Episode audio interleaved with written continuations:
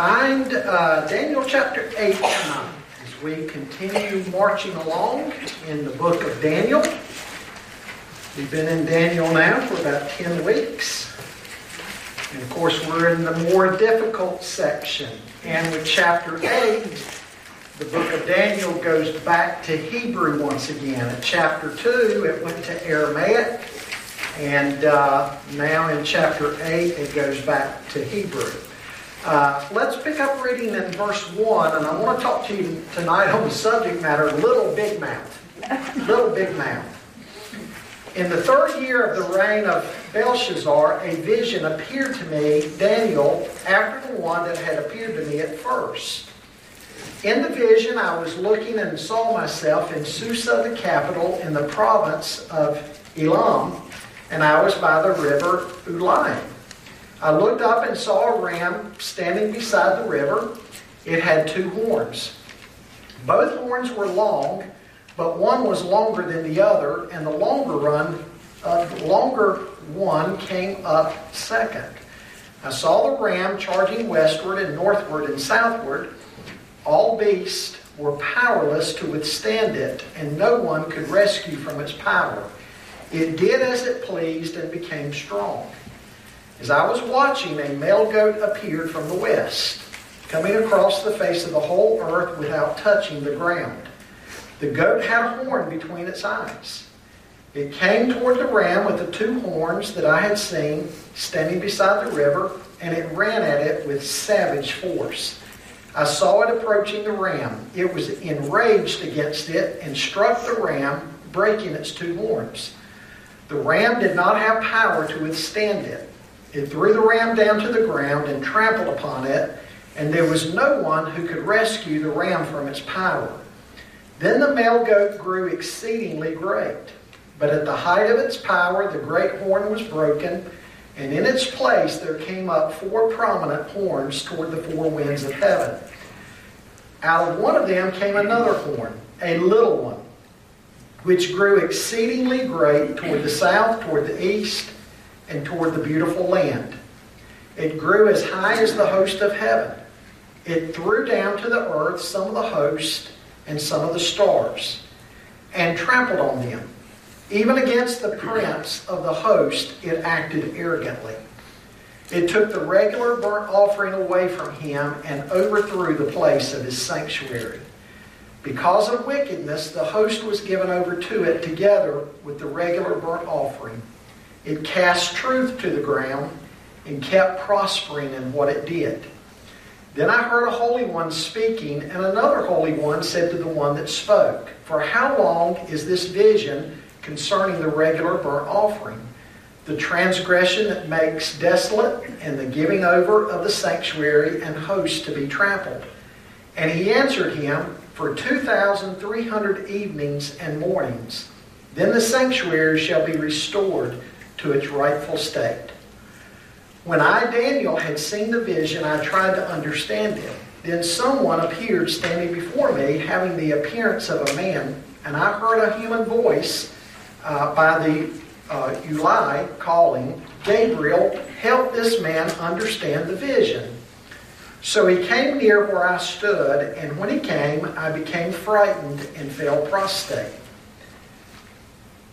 Uh, I became frightened and fell prostrate, but he said to me, Understand, O mortal, that the vision is for the time of the end. As he was speaking to me, I fell into a trance, face to the ground. Then he touched me and set me on my feet. He said, Listen, and I will tell you what will take place later in the period of wrath, for it refers to the appointed time of the end. As for the ram that you saw with the two horns, these are the kings of Media and Persia. The male goat is the king of Greece, and the great horn between its eyes is the first king. As for the horn that was broken, in place of which four others arose, four kingdoms shall arise from his nation, but not with his power. At the end of their rule, when the transgressions have reached their full measure, a king of bold countenance shall arise, skilled in intrigue. He shall grow strong in power, shall cause fearful destruction, and shall succeed in what he does. He shall destroy the powerful and the people of the holy ones. By his cunning he shall make deceit prosper under his hand, and in his own mind he shall be great. Without warning he shall destroy many, and shall even rise up against the prince of princes. But he shall be broken, and not by human hands.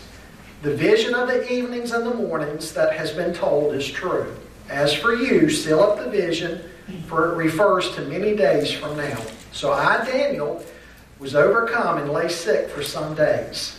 Then I arose and went about the king's business, but I was dismayed by the vision and did not understand it.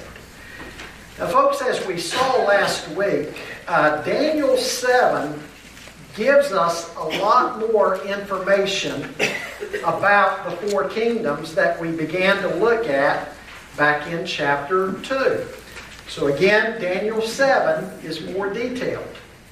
Now, in chapter 8 of Daniel, we're going to be given a great deal of detail related to the second and the third kingdoms. Now, you'll remember that animals have been used to describe these kingdoms. A lion was used to describe Babylon, a bear, the Medo Persian Empire, a leopard was used to describe Greece, and then a horrible beast was used to describe Rome. You know, sometimes people stay away from the Bible saying it, it contains strange images, and certainly I guess you could say in Daniel and in Revelation, there are some pretty strange images that we do see. But, folks, we've got to remind ourselves that we do the very same thing. We use animals to speak of people, right? He's wise as a owl. She's got the memory of an elephant. If someone is scared, we call them a, a chicken. If somebody is stubborn, we say they're stubborn as a mule. mule. So we use animals the same way, right? To describe people. And uh, so if we'll just stay with the imagery in Daniel, we'll see that it's really not that difficult. Now, in fact, in chapter 8, we're going to see that the animals and the kingdoms that they represent are actually interpreted for us. We're, we're going to be told what each animal, what kingdom each animal stands for. And so we don't even have to guess about it. We're, we're told in the interpretation that we're going to see later on. Now, as we look at chapter 8, we know that this is the second vision that Daniel has received. Chapter 7 was the first, chapter 8 is the second. And both of these visions fall between the historical section of Daniel's four, uh, Daniel 4 through 5. Dan, uh, chapter 7, that vision took place in the first year of Belshazzar, and chapter 8's vision takes place in the third year of Belshazzar. Now, again, all this means is that we need to understand that while the events, the historical events of Daniel chapters 1 through 6 are going on, the visions of chapters 7 through 12 are going on. You can lay these visions right on in 7 through 12, right on top of the historical chapters in uh, being chapters 1 through 6. Now, the vision in chapter 8 can be dated to about 551 or 550 BC 12 years before the feast of Belshazzar in Daniel chapter 5. And so while the first empire is still in force, the Babylonian Empire, remember it was the head of gold, or the lion with the eagle's wings, Daniel is allowed to see into the future, into the second and third empires. Now, chapter 8 can be divided in three ways. First of all, the vision. We're going to talk about the vision in verses 1 to 14, the interpretation of the vision in verses 15 to 26, and then the effect that it had on Daniel in verse 27. Uh, so I want you to look at those uh, first uh, 14 verses again And as you look at them, let me point out what you're going to see in these verses is that although each kingdom is fierce and powerful in its own right, it's also fragile and temporary. Let me say that again. Each kingdom is fierce and powerful in its own right. But while it's fierce and powerful, it's also fragile and temporary. God has all the kingdoms of the world on a leash, and not one of them will last. Amen. Even powerful kingdoms have some fragile aspects to them, and they can end quickly, right? Think of all the institutions of earth. They're that way, right? Governments, nations, great universities, uh, places that were once great universities, something seemed to happen quickly, and now it's just a shell of what it used to be. Businesses in the world, corporations, once powerful, can go bankrupt overnight. Churches, strong churches, there can be fragile points to them. I mean, think of somebody like where, where uh, Charles Spurgeon preached in the mid 1800s. Uh, he preached to 10,000 in person every week. In a day when most churches were just small little chapels. It was unheard of. Yet he was preaching to 10,000 a week, and then his sermons were being transcribed uh, 25,000 copies. So 35,000 uh, sermons a week, or 35,000 copies of his sermon every week, whether in person or in writing. And yet you travel to that church today in England, and it's just a shell of what it used to be. So again, whatever it is in the world, uh, kingdoms, governments, corporations, universities, churches, things can seem very strong and very lasting but yet they can also be very fragile and temporary, right? Amen. And we've said that's what we see in all of these kingdoms that Daniel is being allowed to see. They look fierce, they look powerful, and at the time they were. But in time, another more powerful kingdom came along and defeated them. And that new kingdom rose to power, and it looked like nobody could defeat it. But sure enough, somebody else came along. I mean, that's how this world is. And there's a lesson in that for us, right? The things of this world, the things of this earth, are not permanent. And that's why we need to have our eyes on God's kingdom. Because His kingdom as we saw in chapter 2, comes and crushes all others, and it lasts eternally. Amen. Daniel also learns here that the end is a long way off for him. You know, many people speak as though the end is here. You know, it might happen tomorrow. But the truth of the matter is, at least from Daniel's vantage point, the end would be a long ways off. Because here he is in the Babylonian kingdom. And after him, there's going to be the Medo Persian, and then the Greeks, and then the Romans. So Daniel's seeing that it's going to be a long time what he's being told about. And he's not going to live to witness it all. So again, he's being shown these powerful kingdoms are fragile at the same time. And the end is a long ways off. Well, with that said, let me go over first of all the vision. The vision from verses 1 to 14. Now, look at verse 2. And in the vision I was looking and I saw myself in Susa, the capital, in the province of Elam, and I was by the river Ulai.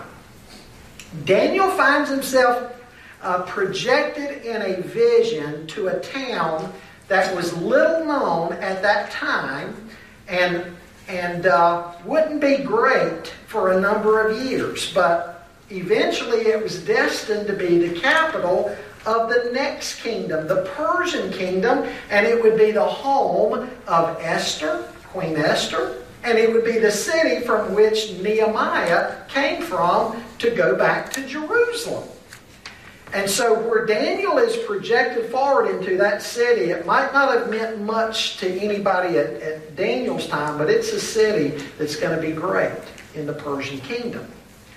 Uh, if you want to know where it is, it's about 150 miles north of the Persian Gulf, uh, sort of near the modern day country of Kuwait. Uh, and again, later it would become the capital of the Persian Empire. Now, we've read the vision, and I'm not going to spend a great deal of time here because verses 15 to 26 are going to interpret it for us, and so that's where we're going to spend our time. But suffice it to say now that in the vision, we have the introduction of more animals. We see a ram with two horns in verses 3 and 4, and then a male goat in verse 5. And again, fortunately, we don't have to speculate any here about what these stand for. It's the same as it was in chapter 2 with the head of gold.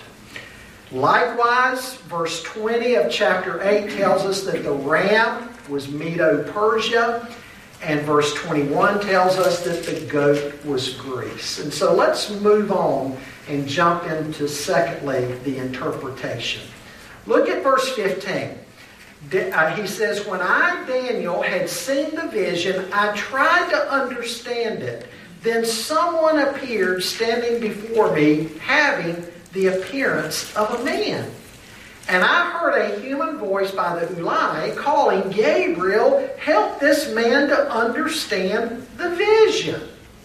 So he came near where I stood, and when he came, I became frightened and fell prostrate. But he said to me, Understand, O mortal, that the vision is for the time of the end. Now, I go along with those commentators who feel like Christ is the one being referred to here the one with the human voice calling to Gabriel. Uh, he tells Gabriel to interpret this vision for Daniel. Now, there's only three angels by name in the Bible.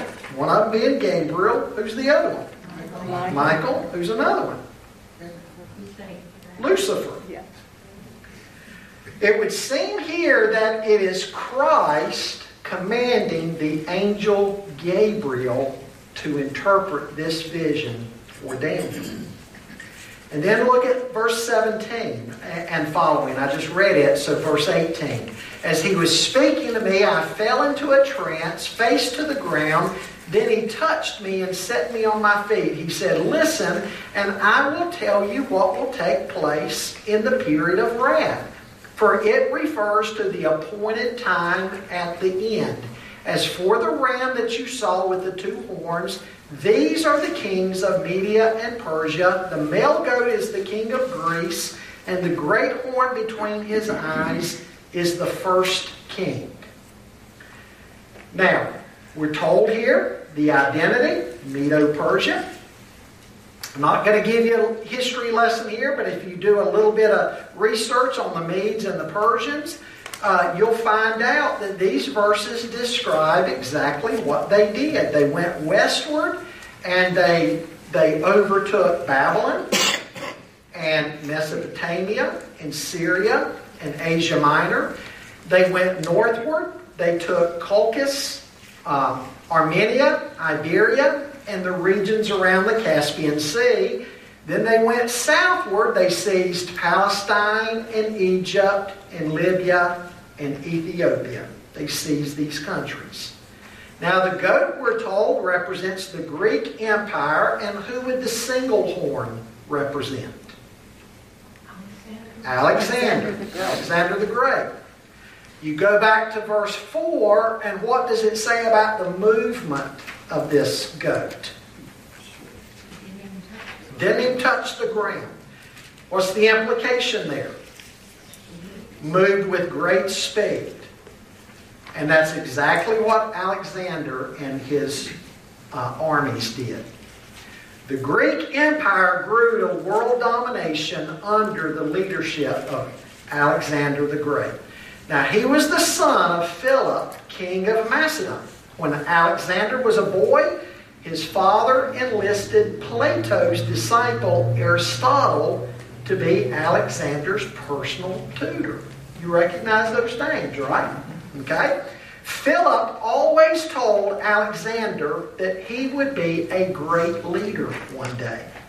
Now, Alexander didn't love his father as much as he loved his mother, Olympias. In fact, some historians say that Alexander grew up with an anger towards his father because of his father's indiscretions against his mother.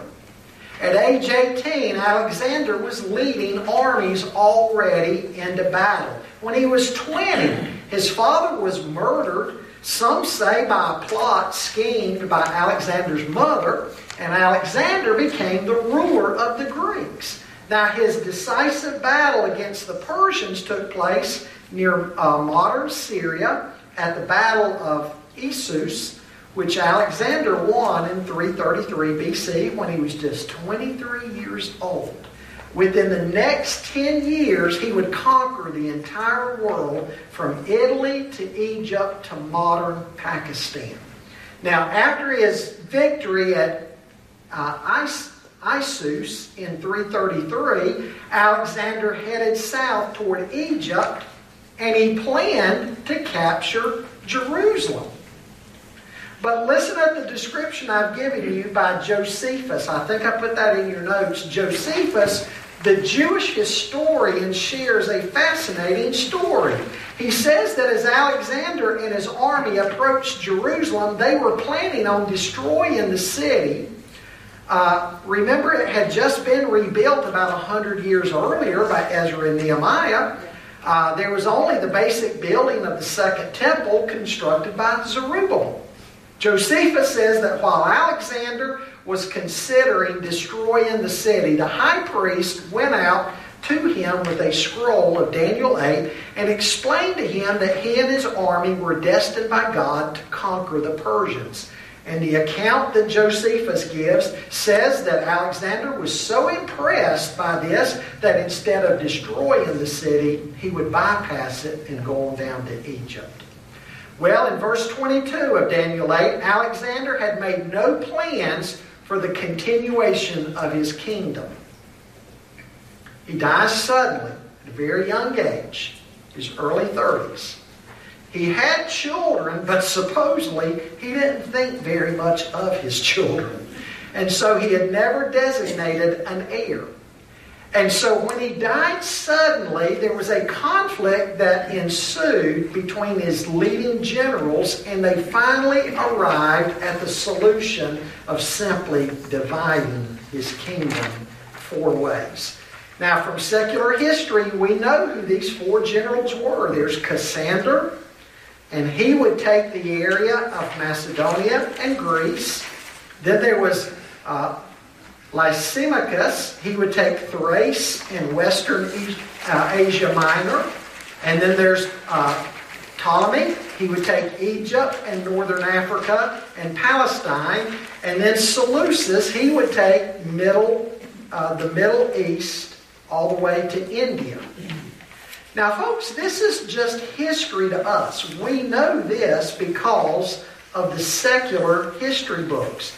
But I want you to remember, Daniel is being shown this, and Daniel is prophesying all this 300 years before it even took place. Now, we come to the focus of the chapter verses 8 to 14, and then the interpretation in 23 to 26. Uh, look at 23 to 26. At the end of their rule, we're, we're told that that none of his generals had the same power as Alexander. At the end of their rule, when the transgressions have reached their full measure, a king of bold countenance shall arise, skilled in intrigue.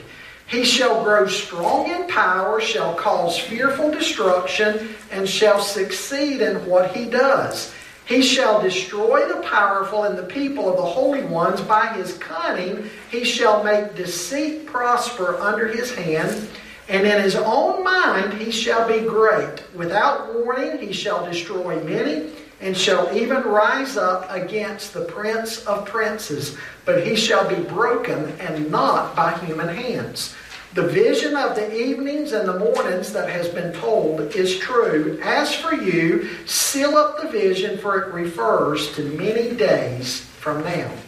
Now, most scholars agree that this individual in these verses is the eighth king in the dynasty of the Seleucids, which was centered in the area of modern day Syria.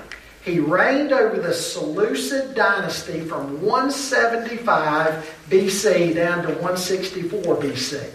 Do you know what his name is? Antiochus Epiphanes. Antiochus IV Epiphanes. He's hard. His capital city was Antioch, which was named for him.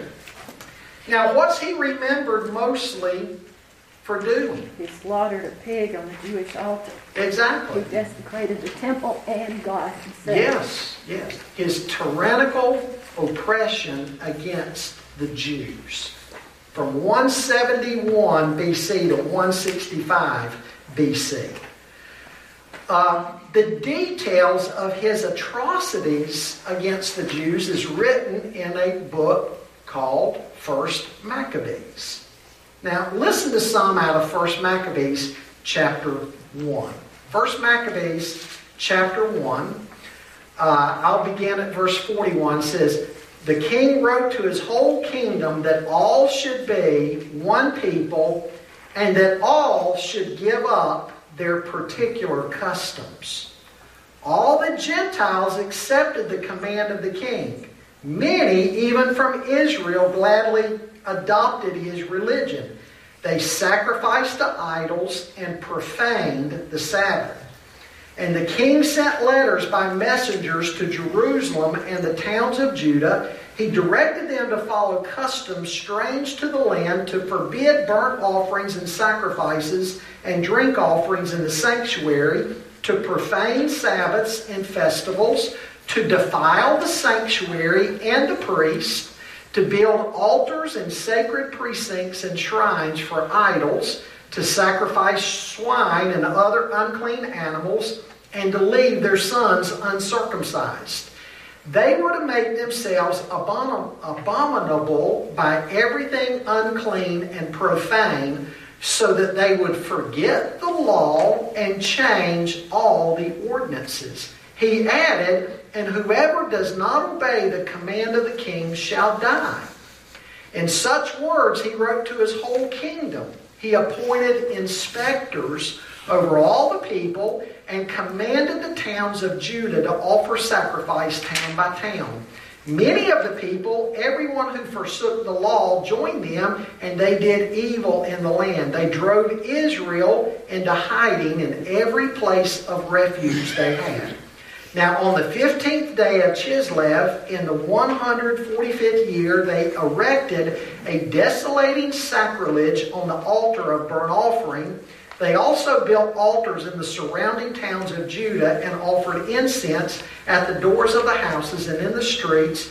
The books of the law that they found, they tore to pieces and burned with fire. Anyone found possessing the book of the covenant or anyone who adhered to the law was condemned to death by decree of the king. They kept using violence against Israel, against those who were found month after month in the towns. On the 25th day of the month, they offered sacrifice on the altar that was on top of the altar of burnt offering. According to the decree, they put to death the women who had their children circumcised and their families and those who circumcised them, and they hung the infants from their mothers' necks. This was the type leader that came in over the Jewish people in the time between the Old and the New Testament. He hated the Jews, and they hated him. He demanded that the people, as they would see him approaching, they would cry out, Epiphanes, whenever he would go by. And this means Antiochus the Magnificent or Antiochus the Glorious. Coins from that era have been found bearing his likeness with the Greek phrase Theos Epiphanes, God manifest, on the crown. Uh, on the coin. But when he would pass the Jews, instead of them crying out, Antiochus Epiphanes, they would cry out, Antiochus Epimanes. And it was a play on words. Instead of saying Antiochus the Magnificent, what they were saying is Antiochus the idiot or the madman. And so when they would cry out that chant when he had passed by, that only enraged him all the more. Uh, he despised everything Jewish. He tried to uh, uh, erase all of their Jewish laws and ways and customs and festivals and sacred days and all of their sacred places. He tried to desecrate them. Uh, he tried to get them to adopt Greek ways. He built a gymnasium outside of Jerusalem where Jewish young men could take part in the Greek athletic games, and those games were to be played in the nude, which would, which would kind of be an insult in the face of Hebrew morals. Uh, in one attack on Jerusalem, 40,000 people were killed and 10,000 were carried into captivity. He put an end to the daily sacrifices at the temple. He looted the temple of all of its treasures. He carried off the golden altar of incense and the golden lampstand. As you just heard me read a moment ago, he forbade circumcision. He outlawed the observance of the Sabbath, and he made it a criminal offense for anybody to have a copy of the Scriptures. In the words of Daniel 8, he threw truth to the ground. The male babies that were circumcised, he would have them put to death. And if he heard about a mother who circumcised her son on the eighth day according to the law, he would kill the little baby boy, hang it around its mother's neck for its body to decompose, and she had to wear it. And then finally, he would lead her to the edge of a cliff and with the baby around her neck, he would throw her over so that she would die too. That's the kind of guy this was. Uh, he took the seven sons of one Jewish mother and fried them to death on a large metal pan while making the mother watch. And then he had her eyes gouged out, so that would be the last thing that she saw. And of course, the vilest thing that he did from a Jewish standpoint of view was that he set up an image of Zeus in the Jewish temple and he ordered that they worship the image and then he personally sacrificed a pig on the altar and sprinkled the blood of the pig around the temple, thus defiling the entire temple. No wonder Daniel 8:13 refers to this as what? What's it say of this? Abomination of desolation, or the abomination that causes desolation. That means it was so awful to the Jews, it was such an abomination to the Jews, they simply deserted the temple until it could be reconsecrated at a later period in time. Now look back at verses 13 and 14 again. then I heard a holy one speaking, and another holy one said to the one that spoke, For how long is this vision concerning the regular burnt offering, the transgression that makes desolate, and the giving over of the sanctuary and host to be trampled? And he answered him, For 2,300 evenings and mornings, then the sanctuary shall be restored to its rightful state. Now, there's some question about the 2300 days. The question in verse 13 asks, How long will the sacrifices be taken away? And the answer in verse 14 is 2300 mornings and evenings. Now, some take the 2300 as referring to the morning and the evening sacrifices because remember there were both. There were morning and evening sacrifices. And so if you take 2300 divide by 2 you get 1150 actual days or a little over 3 years.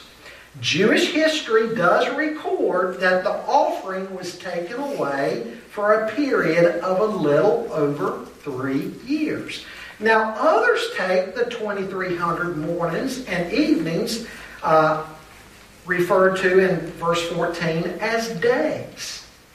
So you have 2300 days. When you look at the time that Antiochus persecuted the Jews, you get roughly 2,300 days. He persecuted them from 170 BC down to 164 BC.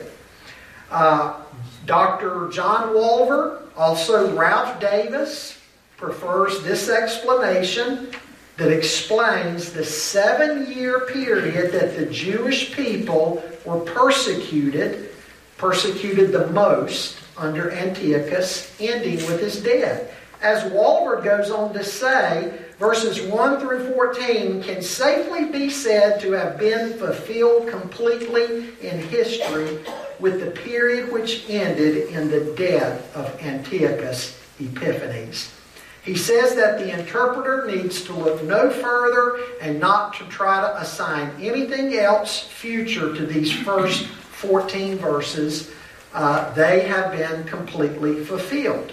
Now, there may be something else we're intended to see in the 2300 mornings and evenings or days. It's limited, it's days. In other words, the trouble that God's people sometimes have to endure on the face of the earth is measured in days. In the scope of things, it's brief. And for that, we can be grateful. It may not seem to be brief for those going through it, for those who even lose their lives. But in the big scope of history, we're being told it's days. It's a limited amount of time. Whatever trouble God's people have to go through, it's limited. Now, for the end of Antiochus, finally, Judas Maccabees and his sons rose up in revolt and led the people of Israel to retake Jerusalem, cleanse the temple, and restore the offerings. When Antiochus heard about this, he began his journey back to Jerusalem, but his chariot crashed. And he was seriously wounded. Now, while he was recovering, he was struck with a bowel disease and infection and, and people say he died a horrible death, not at the hands of men, but at the hands of God. Just like Daniel 8 refers to here. God brought his terrible reign to an end. According to Jewish tradition, when Judas Maccabee, uh, Maccabees uh, went back to cleanse the temple, he wanted to light the lamps in the temple. And the ceremony to reconsecrate the temple required eight days. But he only had enough to light the lamps, enough oil to light the lamps for the first day. But tradition says the oil lasted eight days. The rededication took place on December the 14th, 164 BC. And in celebration of that miraculous reconsecration of the temple, the Jews still celebrate a holiday down to the present. And what is it? Hanukkah. Exactly. They still celebrate when the temple was rededicated and reconsecrated after Antiochus was put to death or died. Now, what do we do with verses 23 to 26 again? Uh, while some of this refers to Antiochus, many interpreters point out that some aspects don't. They think it refers also to a future Antiochus type figure. Who would that be? Antichrist. The Antichrist that he will be an Antiochus like figure, that he will oppose all things holy.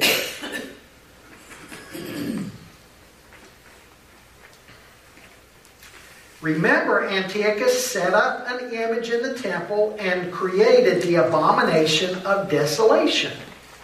And Jesus, more than a century after Antiochus, told his disciples concerning the end of time that is yet future, that there will be yet another abomination that causes desolation. Jesus was referring to a past event, but he was also pointing to a future event as well. That a coming future event would be like what the Jewish people knew about in their history with Antiochus. In the Olivet Discourse, he talks about another abomination that causes desolation. Now, some interpreters say Jesus was referring to the Romans in 70 AD, how they came in, desecrated the temple, set up idols in it again, then destroyed it. Other interpreters say, well, it might have been that, but also Jesus was speaking of something yet future for us today. And those who say it's yet future for even us today, many of them believe the temple will be rebuilt. There'll be a third temple. And it's that third temple that will be desecrated. Now, I tend to disagree with those folks, but it's possible. But at any rate, temple or no temple, the Antichrist is going to be so intoxicated on the wine of the world power that he's going to finally stand up against the Prince of Princes, Jesus Christ, and he'll be broken without human means. And Revelation 19 points out what's going to happen. When Jesus comes back, the Antichrist and all of those who follow him, they are going to be shattered to pieces. They're going to be destroyed, and they're going to be assigned to the lake of fire. What's the point? All of these kingdoms of the world, some of them wicked and have wicked rulers, that think they are even a higher authority than God Himself. And what have they all learned?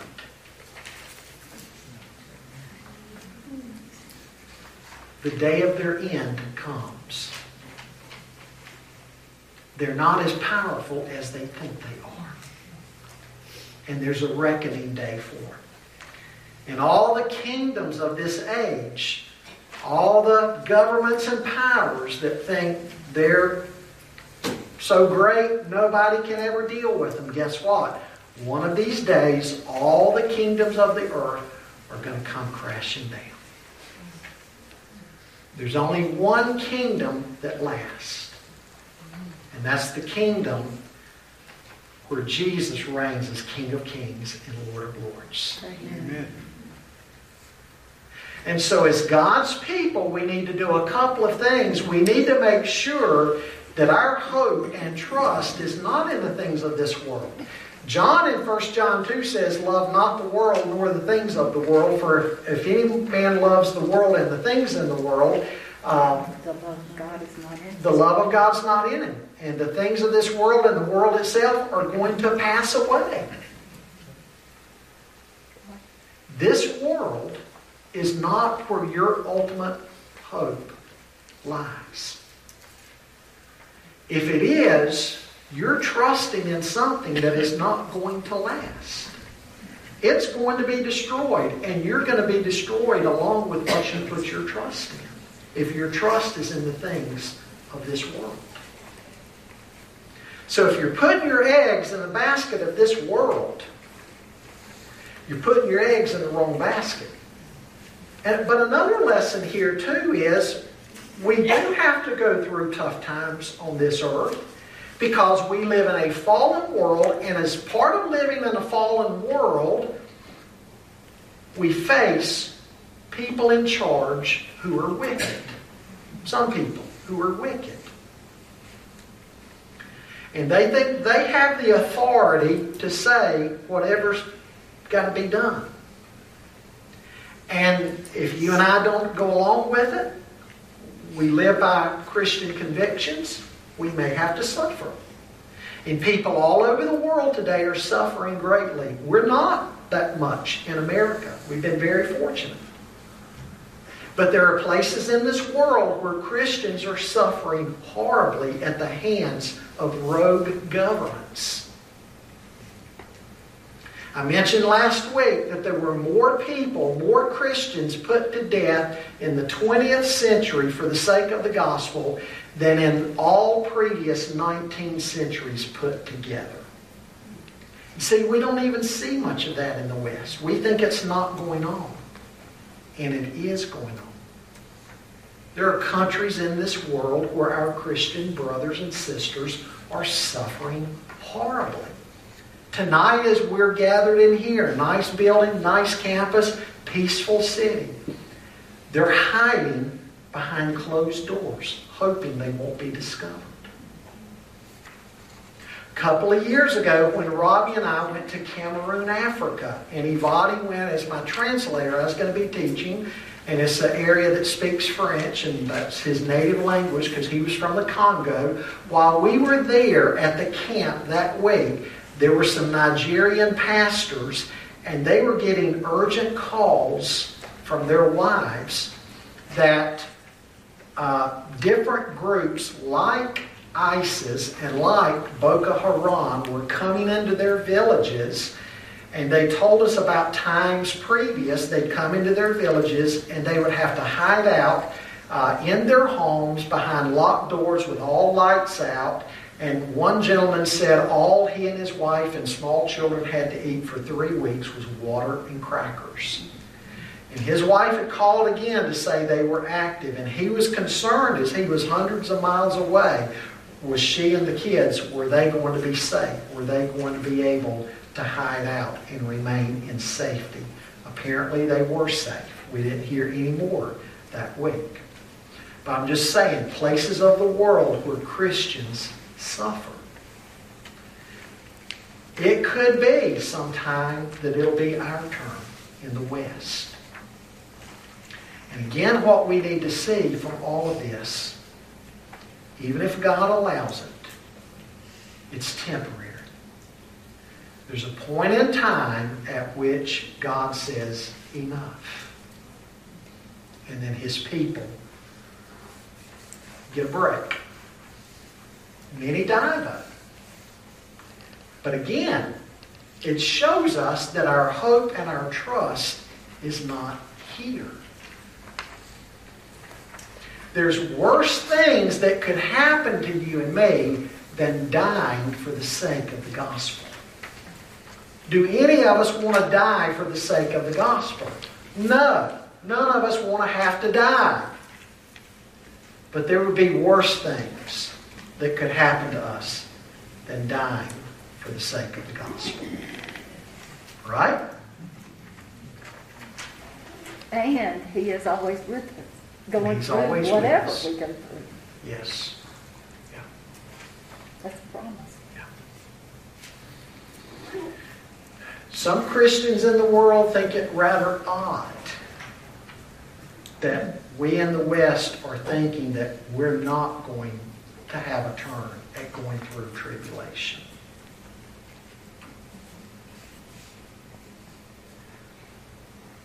Where's your hope? Where's your hope? All kingdoms of this earth will come crashing down. There are bad leaders out there. There's coming one yet to be, worst of all. And who knows what he's going to do. But our hope is in the one who's the King of Kings. Some lessons I want to cover before we close tonight. When you look at verse 27, look at verse 27.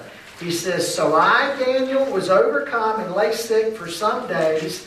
Then I arose and went about the king's business, but I was dismayed by the vision and did not understand it. Lesson number one the study of prophecy should never turn you into a prophecy junkie where we get so involved in it that the world around us is forgotten.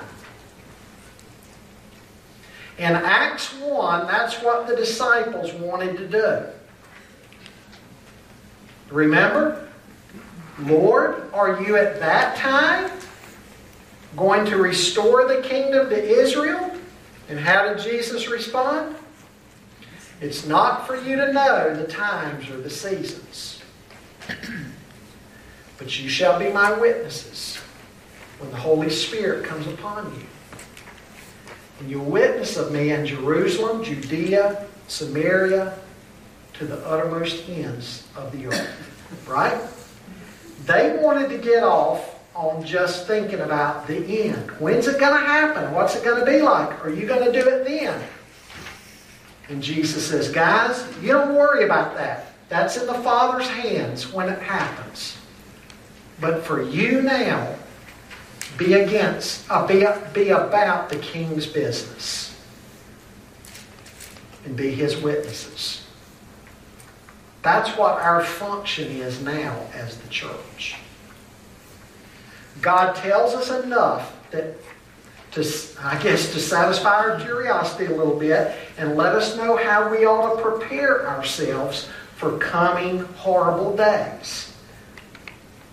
But he doesn't want us just to become prophecy junkies to where it's all we talk about, end time stuff. Is it going to happen this way? Is A, B, C, D, E, F going to happen? Or is it going to be A, C, F, B, D? You know, what order is that? What we need to worry about is being about the Master's business. Mm-hmm. That's where our focus is to be.